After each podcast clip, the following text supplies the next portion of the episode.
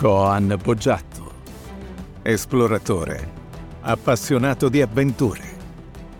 Ti accompagna in questo viaggio affascinante alla scoperta di culture, imprese straordinarie e curiosità senza fine. eBay. Quale persona oggi al mondo non ha mai sentito parlare di eBay? Molto difficile trovare qualcuno che eh, a questa domanda risponda, ma non lo so, non l'ho mai sentito, soprattutto nel mondo occidentale.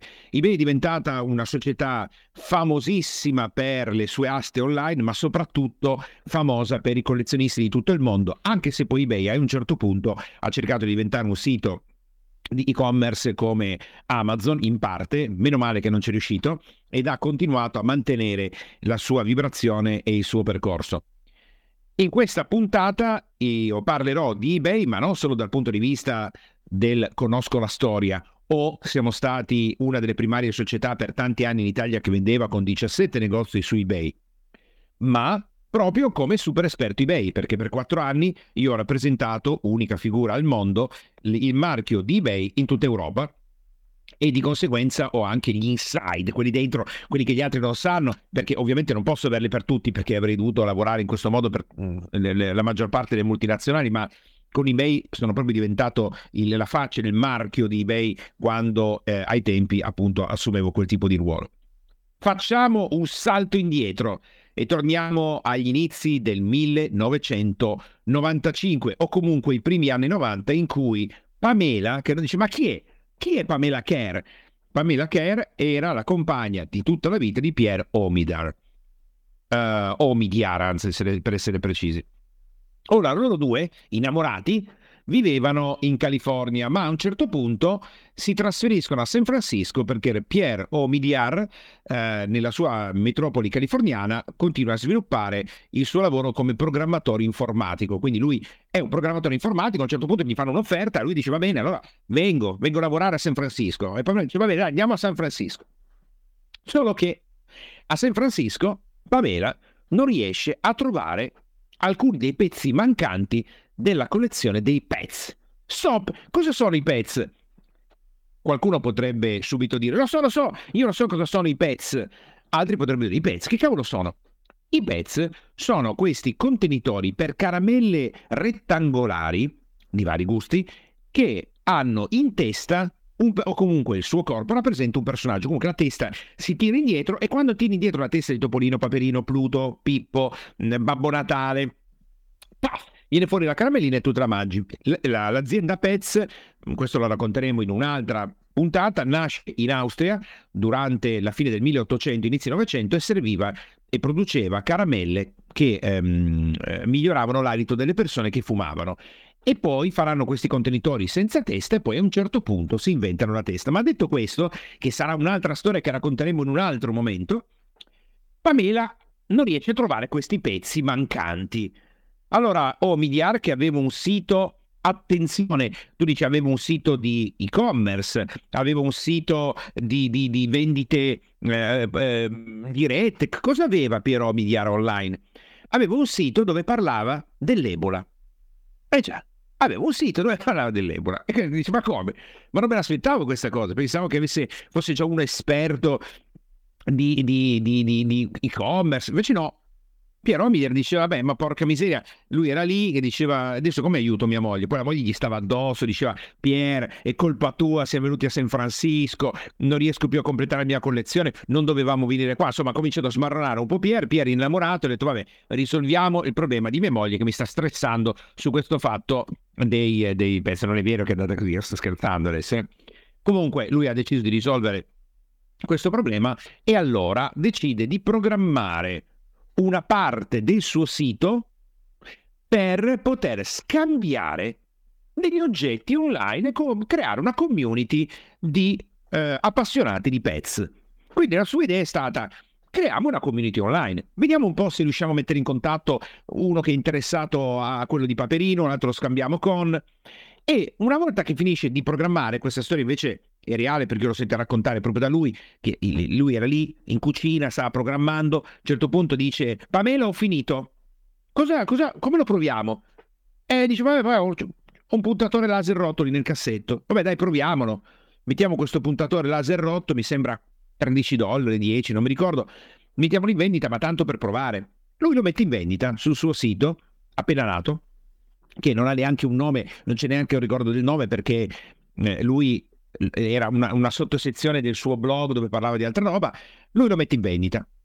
E la cosa incredibile è che lo vende. E, que- e questo è il punto. Lui mette in vendita lo, il, il puntatore laser tanto per provare, tanto per fare un test, solo che lo vende immediatamente. E lui rimane lì, pensa che sia uno scherzo. Dice, ma come? Un puntatore laser rotto. E chi la compra? Ma è impazzita questa persona. Solo che questo puntatore laser rotto comprato per circa una quindicina di dollari eh, crea anche il contatto tra lui e questa persona. E allora cosa fa Pierre? Scrive, dice, caro Frank, hai comprato il mio puntatore laser rotto, ma ti voglio chiedere, insomma, cioè, hai capito bene nell'inserzione che il puntatore laser è rotto? Perché è giusto che... E l'altro risponde, certo che l'ho capito, sono un collezionista di puntatori laser. Boom! E lì Pierre racconterà, si illumina e pensa, se ho venduto un puntatore laser rotto, allora posso vendere qualsiasi cosa. Questo è il pensiero di Pierre nell'estate del 1995. Lui, lì a San Francisco, decide fondare la sua società in cui si venderà online. E come un pazzo d'estate si mette lì a fare tutto quello che riesce a fare. Crea una società il 3 settembre del 1995. Dove eri lì? Il 3 settembre del 95, mentre lui stava lanciando questa cosa straordinaria, che poi lancerà tre giorni dopo, quindi fonda la società e lo lancia, lui fa tutto. All'inizio questo tipo di, di, di, di società rimane un satellite di quello che lui sta facendo. Comunque, dice, ma però io come... Cioè, vorrei, devo, devo, dargli anche un nome adesso perché a un certo punto, eh, quando tu lanci una società, devi, devi, devi dare un nome ehm, a, a, quello che stai facendo. Solo che eh, il nome che volevo dare lui che era Eco eh, Technology Bay e così via, era già stato preso da una società che faceva, mh, mm, eh, faceva una miniera d'oro, quindi non poteva, ehm, non poteva utilizzarlo. Allora fa una, fa una pensata e dice prendiamo solo E, prendiamo Bay e, pre- e facciamo eBay. Ma questo, questo ragionamento non arriva subito perché all'inizio lui utilizza Auction Web, che era la prima cosa che gli era venuta in mente. Quindi lui deve fare l'uscita, la chiama Auction Web, Auction Web comincia così e poi a un certo punto dice un attimo, devo veramente creare una società e allora arriverà il famosissimo, perché poi questo è il vero nome di eBay, cioè eBay si, chiamerà poi così, eh, arriverà successivamente. Va bene, comunque torniamo al 3 settembre. Lui lancia questo action web, eh, comincia a vendere, vendere, vendere, vendere, vendere, vendere, vendere, vendere. Il traffico sale sempre di su, sale sempre più in alto. Eh, lui ha capito che ha trovato una strada e così a un certo punto nel 1996 assume il primo dipendente. Pensa, pensa che storia, che, che, pazzesco. Prende il primo dipendente, quindi questa società piccolina nata lì che, con, con puntatore laser rotto, nel 1996 assume eh, il eh, primo dipendente che si chiama appunto Jeffrey Skoll. Perché lo cito? Eh, pardon, voglio dire Chris Agarpao e poi arriva subito Jeffrey Skoll. Perché vi cito il primo dipendente e il secondo dipendente e il secondo diventa poi il presidente? Perché diventeranno miliardari. Quindi loro venivano assunti da una società piccolina che non sapeva bene che cosa fare perché era appena partita e così ehm, loro diventano i primi, i primi dipendenti. Ora, che cosa fa eBay all'inizio? Come fa a, a, perché uno adesso potrebbe dire, vabbè, ha trovato eh, il colpo, ha fatto, ha brigato, no? Perché non era una cosa semplice. All'inizio il sito di Alconnection Web era una, una ciofeca, era un, una roba difficilissima. Siamo nel 95, in Italia si girava con l'analogico, c'era ancora il modem che faceva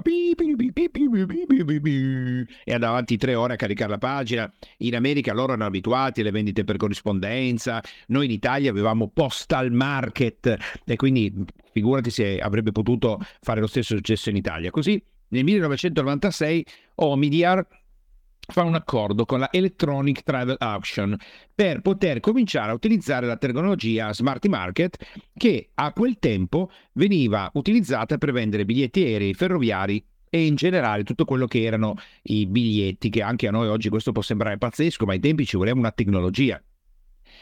A questo punto loro hanno la tecnologia per poter fare le famose aste online. E, e i feedback? E non c'erano i feedback, non c'era nessun feedback. Quando nasce eBay i feedback non esistevano, c'era un forum, la gente eh, si scambiava le informazioni, ma i feedback zero, quindi era semplicemente metti in vendita e preghi di vendere. Questo è quanto. E comunque nel 1997 il nome di Action Web viene tradotto e viene trasformato in quello che poi diventerà famoso in tutto il mondo e nasce eBay. Ora, da questo momento in poi possiamo dire, vabbè, è fatta. No, non è fatta perché noi dobbiamo pensare che Action Web parte con una sezione del sito di Omidyar dove lui parlava dell'Ebola poi lui deve cambiare server e capisce che non è un solo un gioco, non è solo un passatempo. Per lui, programmatore informatico trapiantato dall'Iran, quindi un immigrato che arriva sulla costa est degli Stati Uniti d'America, ha assunto i suoi primi dipendenti, ha fatto questa, questa crasi di EcoBay, l'ha fatta diventare eBay, e, e poi assume il secondo dipendente che poi diventerà il presidente. Però andiamo a vedere un attimo i numeri. Nel 1996 Auction Web passa a 250.000 inserzioni pubblicate. Com'è possibile? Com'è possibile che sia passato a 250.000 inserzioni pubblicate quando la gente non sapeva nemmeno di poter vendere su eBay? Se ti ricordi, prima ho detto che lui aveva stretto questo accordo per la vendita di ticket, di bigliettieri, treni e così via. Ecco che lui decide di inserire nel sito, e questa è una chicca che praticamente non sa quasi nessuno, all'inizio Auction Web vendeva biglietti biglietti dei treni e così via. E intanto Omider fa un giro fra gli suoi amici, ricordiamoci che lui in California, la patria delle start-up, mm, eh, la patria dei finanziatori, raccoglie 7 milioni di dollari di finanziamenti, 7 milioni di dollari. E infatti nel gennaio del 1997 le inserzioni pubblicate su Auction Web, che sta diventando sono 2 milioni. 2 milioni di inserzioni, una quantità impressionante, impressionante.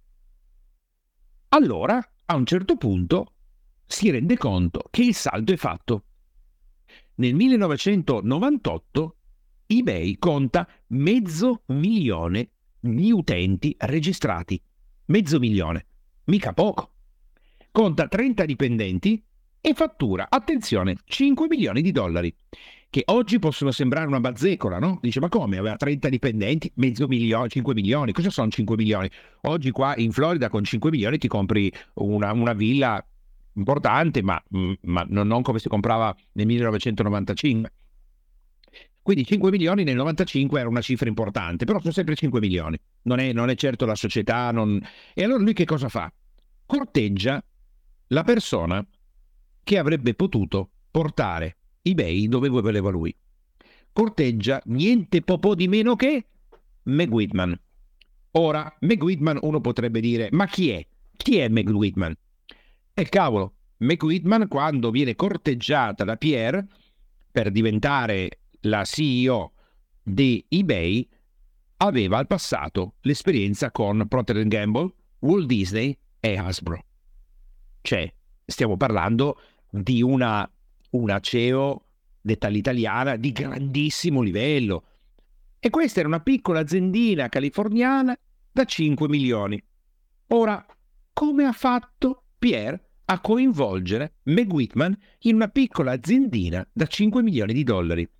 Qual era, la, la, qual era il motivo per cui Meg Whitman poteva anche solo pensare di eh, entrare in una società così piccola? E la società così piccola stava per essere quotata a Wall Street. Com'è possibile che fosse in odore di quotazione a Wall Street? Perché eBay aveva milioni di utenti che lo usavano tutti i mesi. Quindi lei viene stimolata da che cosa? Dal fatto che una potente startup californiana nel periodo in cui le, le, le start i siti nascevano come funghi, stava per essere quotata in borsa e decise di accettare la scommessa.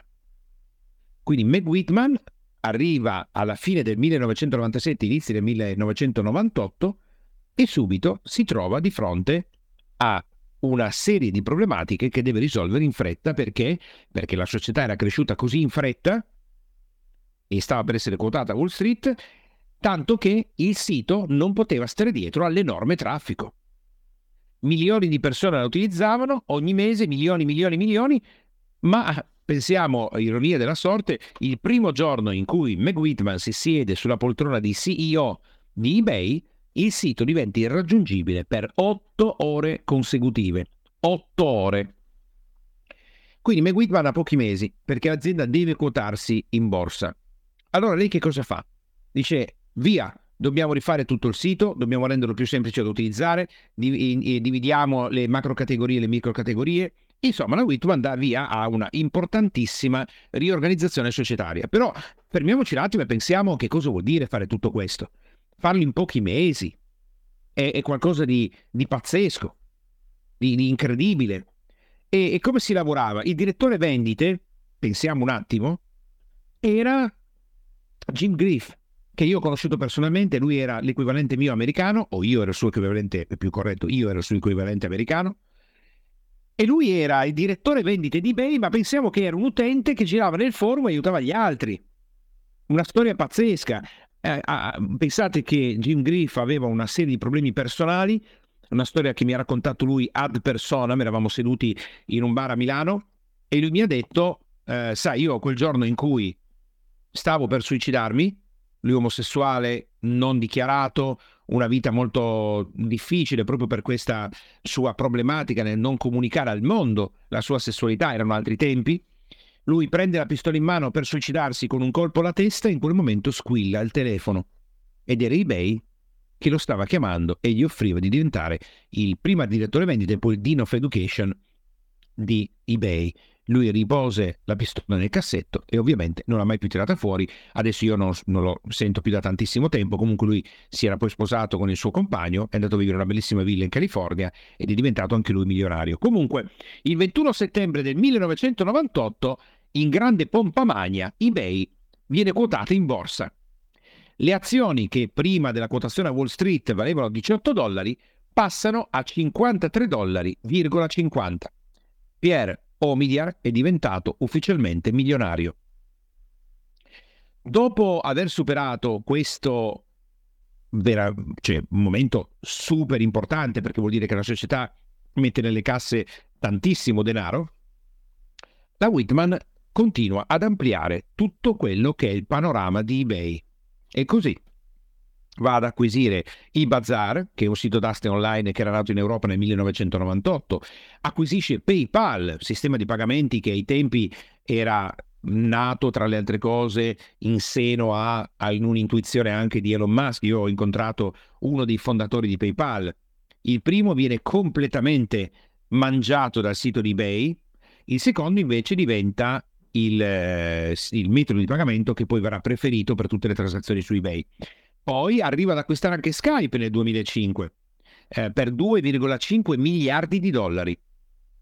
E così Meg Whitman in dieci anni, come aveva detto, perché avrebbe, aveva detto che avrebbe lavorato per eBay per dieci anni, al decimo anno passa il testimone al nuovo CEO John Daniel, eBay contava 15.000 dipendenti in tutto il mondo e fatturava 8 miliardi di dollari. 8 miliardi di dollari contro i 5 milioni che erano stati quelli di partenza. Ovviamente il CEO continua ad espandere l'azienda, si espande in altre nazioni del mondo, ehm, arrivano nuove società che vengono inglobate, ovviamente poi dovrà fare altri cambiamenti, dovrà sfruttare molte delle sue capacità per difendersi dall'attacco di Amazon che nel 95 ancora era un semplicissimo eh, sito di aste, un sito di, pardon, non aste, di vendita di libri online. Quindi diciamo che eBay ha dovuto affrontare tantissimi, tantissimi problemi come tutte le aziende del mondo, tutte le aziende del mondo. Ma noi non entreremo adesso nel merito di questo, ma entreremo nel merito di cosa succede il 15 gennaio del 2001. Il 15 gennaio del 2001 è una data importantissima perché è la data, importantissima non per eBay perché è importantissima per noi, per il nostro racconto, per la nostra storia, perché il 15 di gennaio del 2001 eBay sbarca in Italia con www.ebay.it. Dopo sei anni la grande piattaforma di aste online sbarca sul suolo tricolore. E per noi si apre un altro racconto perché dopo poco tempo io mi registrerò su eBay e insieme creeremo la leggenda di eBay in Italia. Allora, il 2001 è il momento in cui eBay sbarca in Italia e lo sbarco in Italia non è così tanto semplice perché eBay deve decidere come fare a promuovere questa piattaforma che è completamente sconosciuta al popolo italiano. Qualcuno ha fatto l'iscrizione in, in, tempi non sospetti sulla piattaforma americana, ma in generale di eBay non si sa niente, non si parla, i mass media non ne parlano, quindi non, ci, non si sa un granché. E io ho delle informazioni ovviamente di prima mano perché essendo stato super esperto eBay ho potuto accedere a tante belle informazioni e storie all'interno di eBay. Allora, che cosa fa la, la, l'amministrazione di eBay in Italia, no? Eh, che aprono tra le altre cose una SRL, fanno il clamoroso errore di aprire la società proprio in Italia, quindi fanno una SRL e cominciano ad assumere dei ragazzi volenterosi che sono laureati, ma non magari specificatamente per il ruolo che poi andranno a assumere, però hanno voglia, hanno voglia di creare, hanno voglia di costruire e si crea un bel gruppo in eBay Italia. E che cosa fanno? Sfruttano le enormi risorse che eBay gli dà a disposizione. Quindi, che cosa vuol dire enormi, enormi risposte? Eh, enormi risorse, anzi, e vuol dire che hanno la possibilità di organizzare dei tornei di pallavolo in spiaggia, di sponsorizzare delle attività, di andare a parlare a destra e a sinistra, insomma, investiranno il denaro, tra le altre cose, Pensa al furgone di eBay che andava a organizzare dei tornei sulle spiagge in Emilia-Romagna. Sembra un tempo, ovviamente i social media non, non esistevano e, e in quegli anni, quindi bisognava trovare delle soluzioni e eBay comincia a macinare così. Comincia a macinare investendo e facendo attività che oggi ti possono sembrare pazzesche, ma anche eBay Italia, eh, diciamo che in qualche modo favori- è favorita dal fatto che le persone hanno interesse a cercare, hanno interesse a, a trovare degli oggetti, hanno interesse e quindi piano piano fra un, un, torneo in spiaggia, fra la vendita di gelati, tra l'uscita su qualche giornale, qualche intervista comincia a farsi strada. Ma io, nello specifico, non ne sapevo niente. Nulla. Il 13 luglio del 2002 alle ore eh, de, sì, 2002 alle ore 14.30 del pomeriggio eh, io mm, stavo facendo il mio lavoro come consulente, formavo la rete di vendita in Italia, la sera facevo i corsi, il sabato e domenica tenevo i corsi, non ero contento della vita che stavo facendo perché mi sentivo che ero arrivato alla fine a lavorare come mio padre, quindi ero sempre via, non riuscivo a stare con la famiglia, certo portavo a casa il denaro, però questo non, non era ciò che io volevo fare. E di conseguenza in una pausa pranzo prima di tornare nell'ufficio centrale dell'Inas Italia perché la sede generale era a Torino, decido di prendere in mano uno dei libri che abbiamo nella nostra libreria, Trading Online di Francesco Carlà. E lo apro randomicamente alla prima pagina che capita, c'era ancora il libro chiaramente, e scorrendo le righe leggo una frase che mi rimarrà impressa immediatamente ad esempio come eBay che fattura 20 volte la Fiat. Io mi fermo, leggo questa frase e dico: Come? Cosa? Cos'è eBay? Fattura 20 volte la Fiat e lo sottolineo con una matita. Chiudo il libro Trading Online di Francesco Carlà, mi metto davanti al mio 486 appoggiato al muro, attacco la connessione analogica e digito www.ebay.it e scopro la piattaforma. E dico: Ma che bella! Bellissima questa piattaforma! e decido di iscrivermi. Ai tempi con la mia email daniele.bogiatto-virgilio.it. Mi registro sulla piattaforma di eBay e mi ricordo che eh, Joy che passa dietro di me e mi dice cosa stai facendo? Ah mi sto registrando su questa piattaforma dove si compra, si vende, e lei si mette a ridere, mi dice ma dai, eh, si fa due risate e va via. Quella registrazione rimane lì, rimane lì fino a settembre di quell'anno fino a settembre del 2002. Torniamo dalle nostre vacanze, ai tempi facevamo ancora le vacanze, torniamo dalle vacanze e ehm, andando a navigare un po' sulla piattaforma decido di acquistare un, uh, un manoscritto antico perché eh, sono sempre stato appassionato di documenti, de- decido di acquistare un documento antico e scopro che questo documento del 1700, 1600, qualcosa che ho qui, eh, che mi guarda di fronte a me mentre faccio questa diretta, eh, lo pago 17 euro. Dico, ma com'è possibile? Vado, opterò per il pagamento con vaglia postale.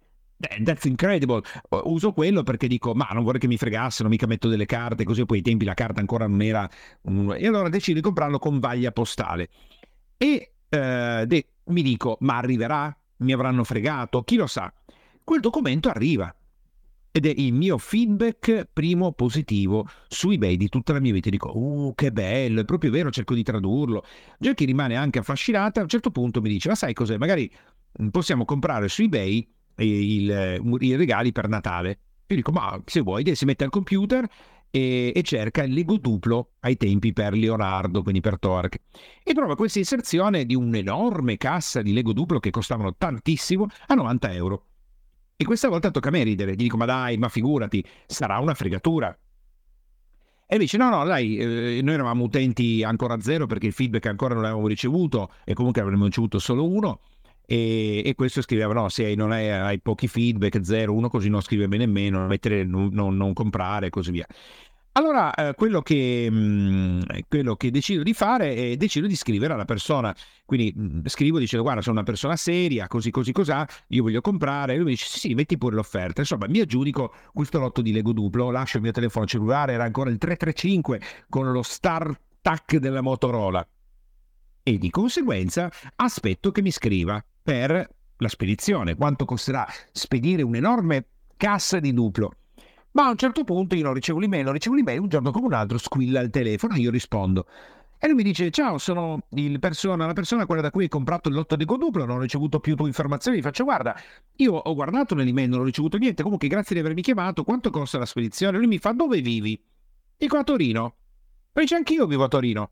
Se vuoi, puoi passare a prendere direttamente il duplo. E beh, ragazzi, cioè, io ero felicissimo di darlo a prendere così, evitavo la spedizione, evitavo l'eventuale fregatura che paghi poi non lo ricevo, no? era molto sospettoso. Comunque lui, noi avevamo il nostro centro di eh, medicina naturale, bla bla bla, in corso Stati Uniti 6, lui mi dice guarda io sono in corso Stati Uniti 100 e qualcosa, vieni a prenderlo. Allora io il pomeriggio vado a, a, a prendere questo, eh, questa cassa di Duplo, villa bellissima tra le altre cose, il quartiere super fantastico, suono, lui mi fa entrare dal cancello principale, poi arrivo alla porta principale, mi apre la porta, io vedo 90 euro in mano, faccio ciao, sono venuto a prendere il, il Lego Duplo e ho qua i soldi, lui mi fa no ma aspetta, vieni un attimo dentro.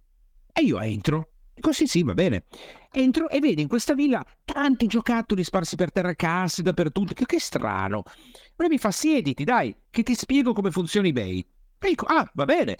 Mi siedo sul suo divano, stacco il telefono cellulare, lui apre il suo portatile su questo bellissimo tavolino di cristallo e lì, per due ore e mezza, comincia a raccontarmi come funziona eBay.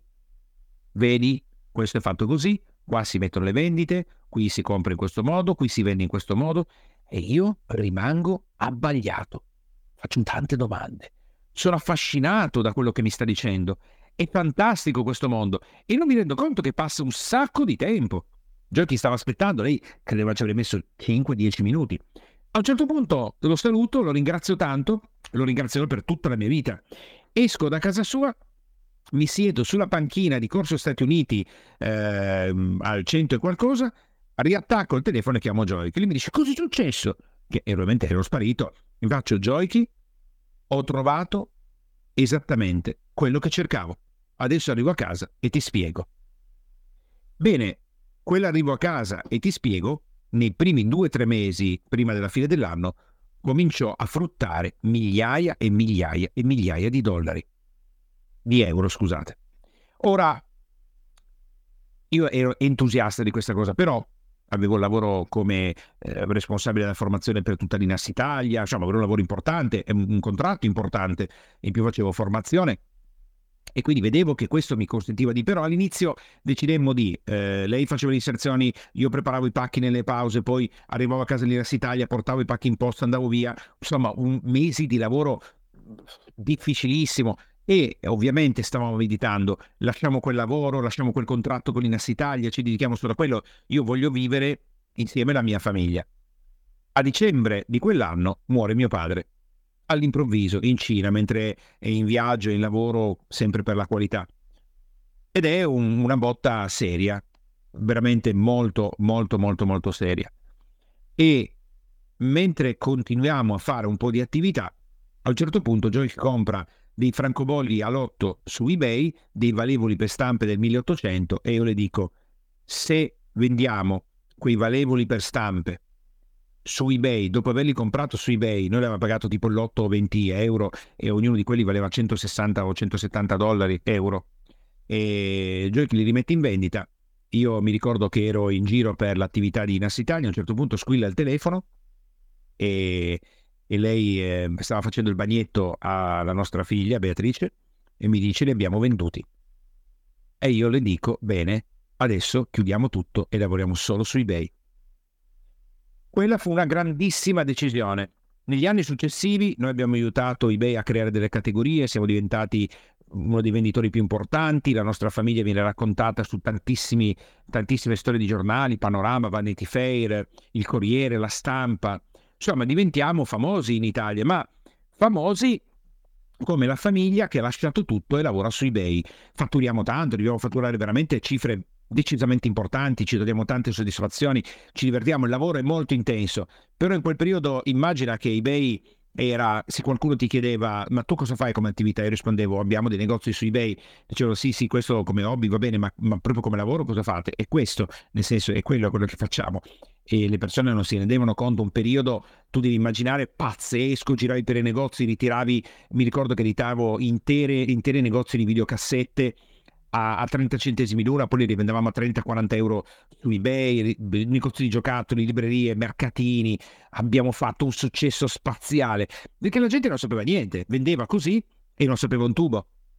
Poi eh, tu gli facevi un'offerta, loro non sapevano quanto valeva mh, mm, sulle vendite di eBay. Quindi era un periodo veramente una miniera d'oro. Come sempre, persona giusta nel momento giusto, cogli l'opportunità giusta e parti, picchi pesante. Un periodo pazzesco dal 2002 fino al 2006 è stato e sono stati anni sensazionali, quasi a tirare un calcio a una pietra e trovare una pepita d'oro. Era così.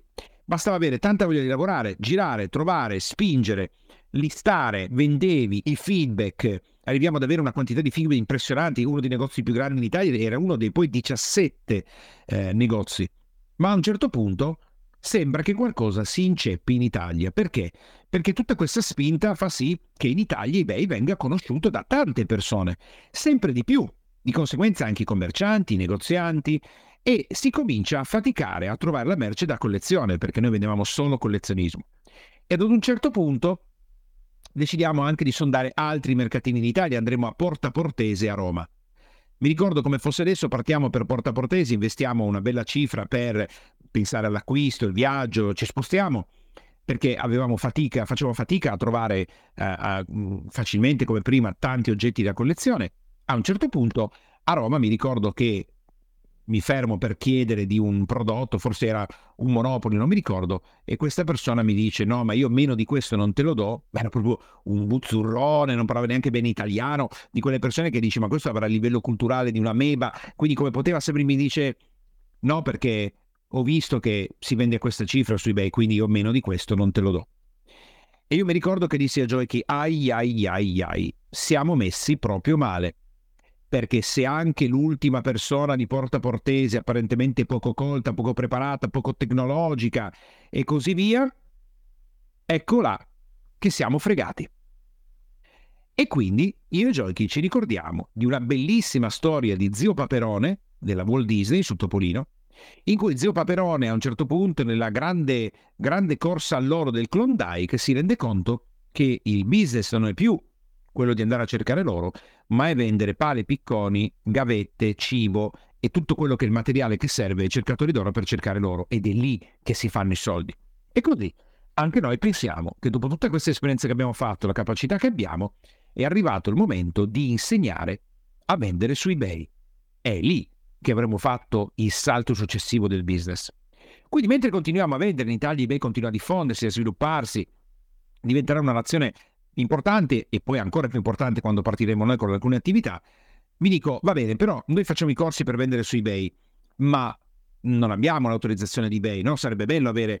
E parlando con altri venditori eBay mi dicono, ah, è impossibile, nessuno sa dov'è la sede di eBay, figurati se ti accolgono, figurati se, ma non, poi comunque non sappiamo neanche come arrivarci. Ma io sondando, cercando, scavando, trovo la sede di eBay e trovo anche un numero di telefono e sfrutto tutte le conoscenze che abbiamo, visto che erano loro che ci proponevano per. E riesco clamorosamente a fissare un appuntamento con l'amministratore delegato di eBay Italia, a cui presento il mio progetto di formazione. Insegnare ai commercianti a vendere su eBay. E chiedo proprio il logo di eBay. Chiedo di poter usare il logo di eBay. Loro mi dicono no, mi ricordo questa riunione come se fosse adesso, in questa sede un po', era leggermente in periferia, non era ancora il Pirellone a Milano. E loro mi dicono guarda abbiamo visto tutto il materiale che ci hai portato, il progetto è molto interessante, però noi non ti possiamo dare il logo di eBay da utilizzare, ma possiamo darti il patrocinio di eBay. Dico va bene, mi basta, il patrocinio di eBay mi basta. Boom! Cominciamo a fare formazione a Torino per i commercianti. Siamo i primi in Italia a fare formazione ai commercianti per vendere su eBay. Il successo è notevole. Riempiamo le sale molto rapidamente, la gente è interessata. E intanto in Italia partono le eBay University con un discretino successo. Ma poco, poco, poco, poco, poco, poco. Tant'è vero che il progetto non si chiamava eBay University, era qualche educational, non erano proprio non si chiamavano neanche proprio eBay University e il progetto non, non, non decolla e, e, si rendono conto da quello che sto facendo io che quello funziona. Allora a un certo punto in una riunione di eBay dell'inizio 2007 di cui non saprò mai chi ha scelto, chi ha deciso, si rendono conto che hanno bisogno di una faccia di eBay, hanno bisogno di qualcuno come Jim Griff che in America era famosissimo che rappresenti eBay. E ricordandosi di tutto il successo fatto da noi, di tutti i giornali che sono usciti, tutto quello che decidono di eh, contattarmi durante un evento a Torino e Barbara, che era il community manager di eBay, mi dice posso parlarti con, sì certo, senti noi abbiamo pensato, la figura si chiama super esperto eBay, bla bla bla bla bla, abbiamo pensato a te. Pensa che io quando me ne parlava seduto in quel divanetto di quell'hotel di Torino pensavo che mi chiedesse di selezionare qualcuno che potesse andare bene per quel ruolo, invece ero proprio io. E io mi ricordo che risposi, ci voglio pensare sopra, ne parlo con mia moglie. Torno a casa, che stava cucinando, io ero dietro con i nostri figli, e ci chiediamo cosa facciamo? Perché questa è un'opportunità veramente grossa che capita una volta nella vita. Decidiamo di accettare.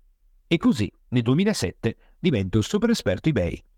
E il mio primo progetto saranno proprio le eBay University, con il quale faremo un successo stratosferico. Le eBay University rappresentano il cardine per cui in Italia eBay sorpassa a livello formativo di crescita di commercianti e dei venditori su eBay tutte le altre nazioni europee. Nonostante l'Inghilterra, la Germania e la Francia sono decisamente più popolose e anche più attive su eBay FR, ebay.co.uk e ebay.de. Ma noi con l'eBay University cominciamo a fare un gran risultato, prima con il progetto pilota a Milano dove ci saranno solo 70-80 persone e poi via 300, 500, 1000 e, ehm, I- incredibile questo, questo passaggio dell'eBay University. E questo sicuramente è un punto su cui bisogna riflettere perché in alcuni momenti è vero che magari l'opportunità iniziale non è eh, più ancora, non è ancora attiva e magari è già stata sfruttata, sondata, ma c'è sempre la possibilità di pensare che è arrivato il momento di vendere cibo, carrozze, pale, badili per chi sta scavando l'oro. Perché magari lì non c'è ancora tanto business, ma ci sono tante persone che stanno muovendo e che hanno bisogno di aiuto. Perché loro credono che sia la strada giusta e tu ti puoi posizionare in un altro modo, non solo. È importante essere coraggiosi e tentare, provare, spingere. Gli altri ti dicono non si può fare, tu fallo lo stesso, non ti ascolteranno, non importa. Non è possibile raggiungere l'amministratore delegato, non è vero. Spingere, spingere, spingere fare quello che gli altri non hanno il coraggio di fare. Così arriviamo al momento in cui con le BI University in Italia si comincia a girare forte, i commercianti cominciano ad andare, i commercianti cominciano a spingere, le grandi aziende cominciano ad arrivare. E lì entriamo nella fase successiva, quella che porta poi eBay ad essere quello che è oggi. Ma per fare questo, eBay e anche io dovremmo affrontare un periodo decisamente difficile perché quello che all'inizio sembrava essere solo un sito che vendeva libri, invece quel sito che sembrava vendere solo libri sarebbe diventato il competitor numero uno. Jeff Bezos, in una libreria qualsiasi, facendo un lavoro da impiegato, aveva avuto un'idea e quell'idea avrebbe aggredito eBay. Arriva il momento delle eBay University questo prodotto che decido di inventare di sana pianta per fare in modo che i professionisti, i commercianti, le persone che vogliono andare a vendere su eBay possano avere il massimo delle informazioni possibili. Così in Italia siamo i primi a fare questa eh, innovazione perché negli Stati Uniti delle eBay University, o non mi ricordo come si chiamavano, erano molto tecniche, quindi ti insegno a mettere l'inserzione, ti insegno a caricare la foto, ma io sapevo che quello non faceva la differenza. Facciamo subito e apriamo subito una parentesi in merito a questo argomento. Eh, tutte le persone che imparano a guidare da lì in poi sanno guidare. Ovviamente hanno ricevuto la patente, hanno fatto quello che devono fare e sanno guidare. Una parte di queste persone è sicuramente in grado di fare anche il tassista e oggi una parte delle persone è in grado anche di programmare un'app. Ma quante persone riescono a creare Uber? Pochissime. Così anche nella vendita su eBay la differenza certo non la fa saper mettere l'inserzione, saper scattare una foto, saper scrivere due righe di inserzione, preparare un pacco e spedirlo in posta.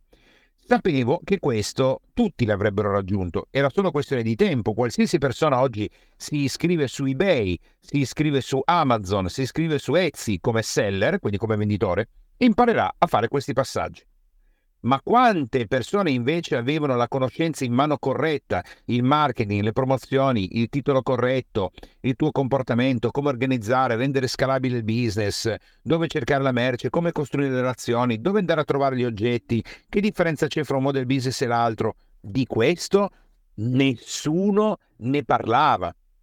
Ma per quale motivo? Perché eravamo ancora nella fase iniziale di una opportunità in cui tutti si concentrano sull'aspetto tecnico. E questo accade sempre. Nelle fasi iniziali le persone si concentrano sulla parte tecnica, ma mentre loro si concentrano sulla parte tecnica c'è qualcuno che invece sulla parte tecnica non si sta concentrando e sta scalando il business.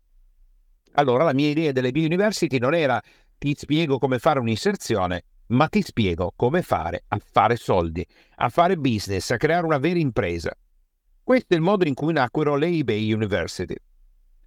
Ora, all'inizio chiaramente eBay Italia, figlia dell'eBay americano, con grandi riunioni plenarie, amministratori delegati, direttore marketing, contatto con la sede americana, devono prendere una decisione. Gliele facciamo fare queste eBay University a Con oppure no? E chiaramente, essendo americani, non dicono no, non dicono sì, dicono vediamo, facciamolo. E io lo faccio. Quindi creiamo una prima struttura eh, operativa funzionale ad arrivare alla prima University riservata E con una manciata di persone, 60-70 persone, facciamo la prima edizione a Milano. Grande successo. Entusiasti. Tanti commercianti che avevano già migliaia di feedback, mi ascoltano ovviamente con interesse perché noi eravamo uno dei più grandi negozi in Italia, sommando tutti i feedback, avevamo una quantità di negozi di feedback immensa, vendevamo tantissimo e allora mi ascoltano. Autorevolezza determinata dalla mia persona, chiaramente, poi autorità determinata dai fatti, nel senso che non è un'autorità in pectore perché eh, chiaramente io non potevo obbligarle a fare niente, però i numeri, i feedback e le vendite avevano il suo perché. E così partiamo con il tour dell'eBay University. Un successo stratosferico. Milano, Firenze, Napoli, Torino, Catania. Le eBay University diventano un must. Migliaia di persone parteciperanno all'eBay University. Ma questo per gli americani, per una società americana, non era condizione per poter portare avanti il successo di quello che facevamo. Perché gli americani, ovviamente, business is business, alla fine guardano, ma questo investimento di risorse, di denaro, di energia, porta denaro nelle casse di eBay oppure no? E di conseguenza i venditori stanno vendendo di più oppure no? Punto di domanda. E questa è una domanda anche interessante per te, soprattutto perché si può toccare con mano su una statistica più estesa grazie a una multivazionale eh, enorme se effettivamente la formazione non tecnica fa fare un salto o meno a chi sta vendendo, a chi sta facendo business. Bene, io, sapendo già che avevo a che fare con la società americana ed è giusto che sia così, perché la mia mentalità è proiettata in quel verso, avevo fatto registrare tutte le persone che arrivavano all'eBay University con il loro account su eBay. Così potevamo tracciare i risultati di vendita di tutti questi commercianti barra professionisti barra dilettanti che volevano vendere su eBay. Però attenzione, parliamo di milioni, milioni, milioni, decine di milioni di fatturato, centinaia di milioni, cioè eBay è un colosso. Ebbene, quello che eh, accadde dopo il primo tour dell'eBay University fu che i venditori avevano un 34,7% in più di vendite. Che è una cifra enorme, gigantesca. Tu immagina che la piattaforma vendi di solito 100 milioni, ne vendi 134,70. Un risultato stratosferico che porta, senza ombra di dubbio, a un risultato ulteriore, quello di chiedere di più, di poter fare di più, di poter crescere di più. E eBay risponde a tutto questo. Ma a questo punto si potrebbe dire eBay diventerà, Italia diventerà l'esempio. Infatti, a un certo punto mi propongono il contratto per gestire tutte le eBay University in Europa, in tutte le nazioni in cui c'è eBay. Sto per affacciarmi a un successo internazionale e aiutare eBay ad avere un ulteriore successo. Il contratto è importante perché mi propongono un contratto dove avrei potuto usare tutte le risorse di eBay e tutti gli incassi dell'eBay University del ticket sarebbero stati miei. È un contratto mica da poco, un contratto fenomenale.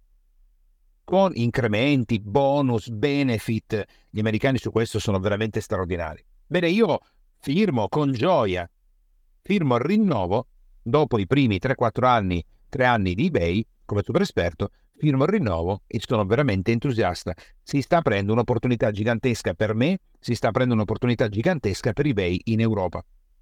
Ma poi accade un fatto che cancellerà tutto questo progetto. eBay entra in contatto con la Guardia di Finanza italiana. Senza entrare nel merito degli accadimenti fra un comportamento yankee, come diranno in Italia, del, del, di eBay è un comportamento italiano un po' delle leggi della Guardia di Finanza. Chi aveva ragione non lo sapremo mai, ma il risultato è che questo scontro tra la Guardia di Finanza e l'Agenzia delle Entrate e eBay provoca una frattura insanabile e dagli Stati Uniti dicono ma sai cos'è? Ma, ma vaffanbrodo l'Italia, chiudiamo l'SRL, riorganizziamo tutto, ci spostiamo in Germania come struttura operativa e mettiamo la sede in Repubblica Ceca. E addio eBay Italia il Pirellone i grandi uffici, tre piani al Pirellone in centro di Milano, i grandi fasti, i grandi momenti, gli uffici su stile eBay, tutto va a farsi friggere. eBay Italia esiste come tuttora esiste eBay.it, ma non esiste più la società, non esiste più un direttivo, non esiste più niente. Solo Barbara, la community manager, viene spostata e continua a essere la community manager di eBay, che poi, se mi ricordo bene, diventerà community manager Europe e così via. E il super esperto eBay? Venivo pagato per tenere la faccia sul sito, ma non avevo più niente da fare. Non avevo più nulla da fare in Italia. Non so come sarebbe andata la mia vita e come sarebbe, il, come sarebbe andato il percorso di eBay in Italia ma fu un grande dispiacere. Io rimasi ancora 7-8 mesi come super esperto eBay e mi pagavano anche bene solo per tenere il mio viso e la mia figura sul sito e poi a un certo punto scrissi a Barbara che non mi sentivo di continuare ed essere pagato per mantenere la mia faccia e il mio viso su un sito e che quindi decidevo di recedere dal contratto e che non avrei voluto più continuare.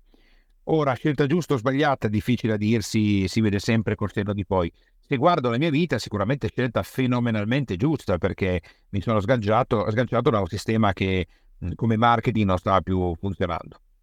Questa è il retroscena fino a quando io... E poi invece per quanto riguarda noi, senza ombra di dubbio, abbiamo continuato a usare eBay nella nostra vita come parte residuale del nostro business per scambiare un po' di collezioni, per eh, diciamo smaltire alcuni degli affari che facevamo in giro per il mondo.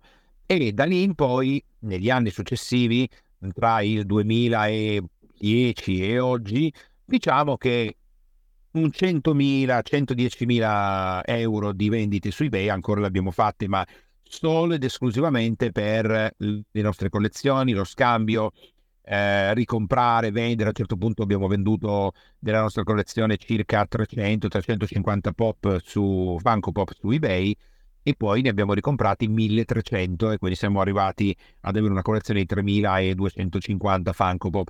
Uh, adesso ne stiamo smaltendo un altro po' e probabilmente poi arriveremo a 4000, 5000 e lo facciamo per noi, è un piacere personale e, e ovviamente adesso siamo sul territorio perfetto. Ma detto questo, Vediamo di chiudere questa puntata, lunga puntata su eBay, con la classica domanda che si fanno le persone a questo punto.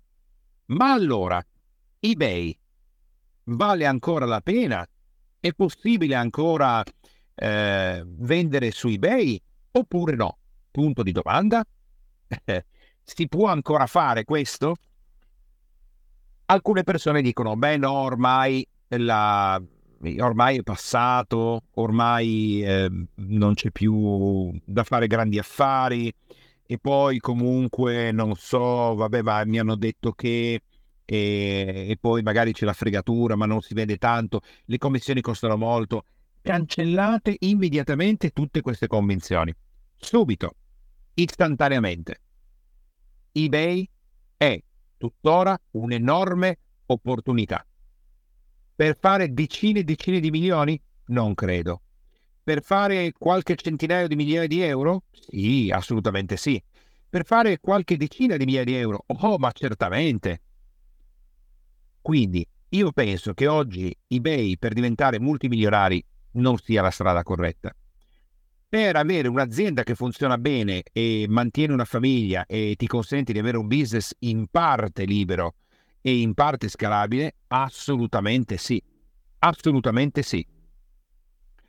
Ora eBay è diventata ancora più forte rispetto al passato. Oggi ci sono enormi opportunità di vendita, ehm, ti dà la possibilità di eh, mandare delle offerte, di avere la newsletter interna, se le persone ti scrivono tu mandi direttamente l'offerta, puoi transare direttamente sulla piattaforma, ci sono le ads, puoi far vedere il tuo negozio, puoi spingere, è veramente molto molto molto più potente di un tempo ed è anche molto più facile di un tempo vendere su eBay rispetto al passato.